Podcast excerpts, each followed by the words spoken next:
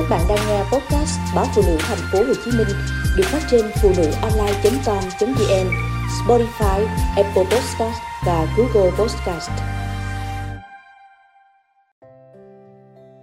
Ngày không em. Ngày không em Anh thấy nắng cũng bớt vàng. Những giọt nắng có vẻ cũng rơi chậm qua khe cửa Không còn nhảy múa như trước.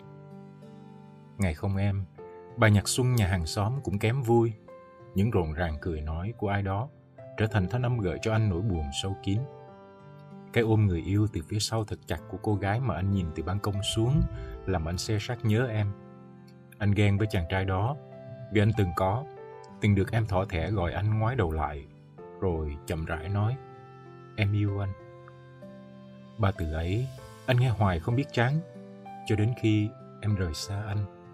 Để rồi anh cứ ngẩn ngơ hỏi, rằng vì sao em xa anh? Em xa anh khi mình chưa thật sự hết yêu, mà có lẽ yêu nhau nhiều hơn những gì mình đã nói, và hơn cả những ngày mới yêu. Anh biết, lựa chọn đó là khó khăn, nhưng nó là lựa chọn không đúng. Em rời xa anh trong khi mình chưa thật sự đấu tranh với tình yêu và hạnh phúc mà lẽ ra mình phải có. Vách ngăn tâm linh giữa hai tôn giáo và những định kiến sai lầm, những sự cố chấp của người lớn đã đẩy tình yêu mình vào ngõ cụt. Em từng bảo, mình yêu nhau là một thử thách. Anh cũng nghĩ tình yêu chúng mình sẽ đủ lớn để vượt qua những rào cản. Nhưng rồi, anh đã không thể tin được rằng em rời xa anh. Anh không biết có những lý do nào khác khiến em phải xa anh như một định mệnh mà em nói không?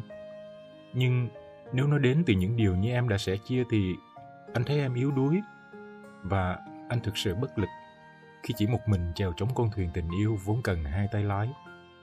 Và em ạ, à, ngày không em, anh buồn không muốn nói.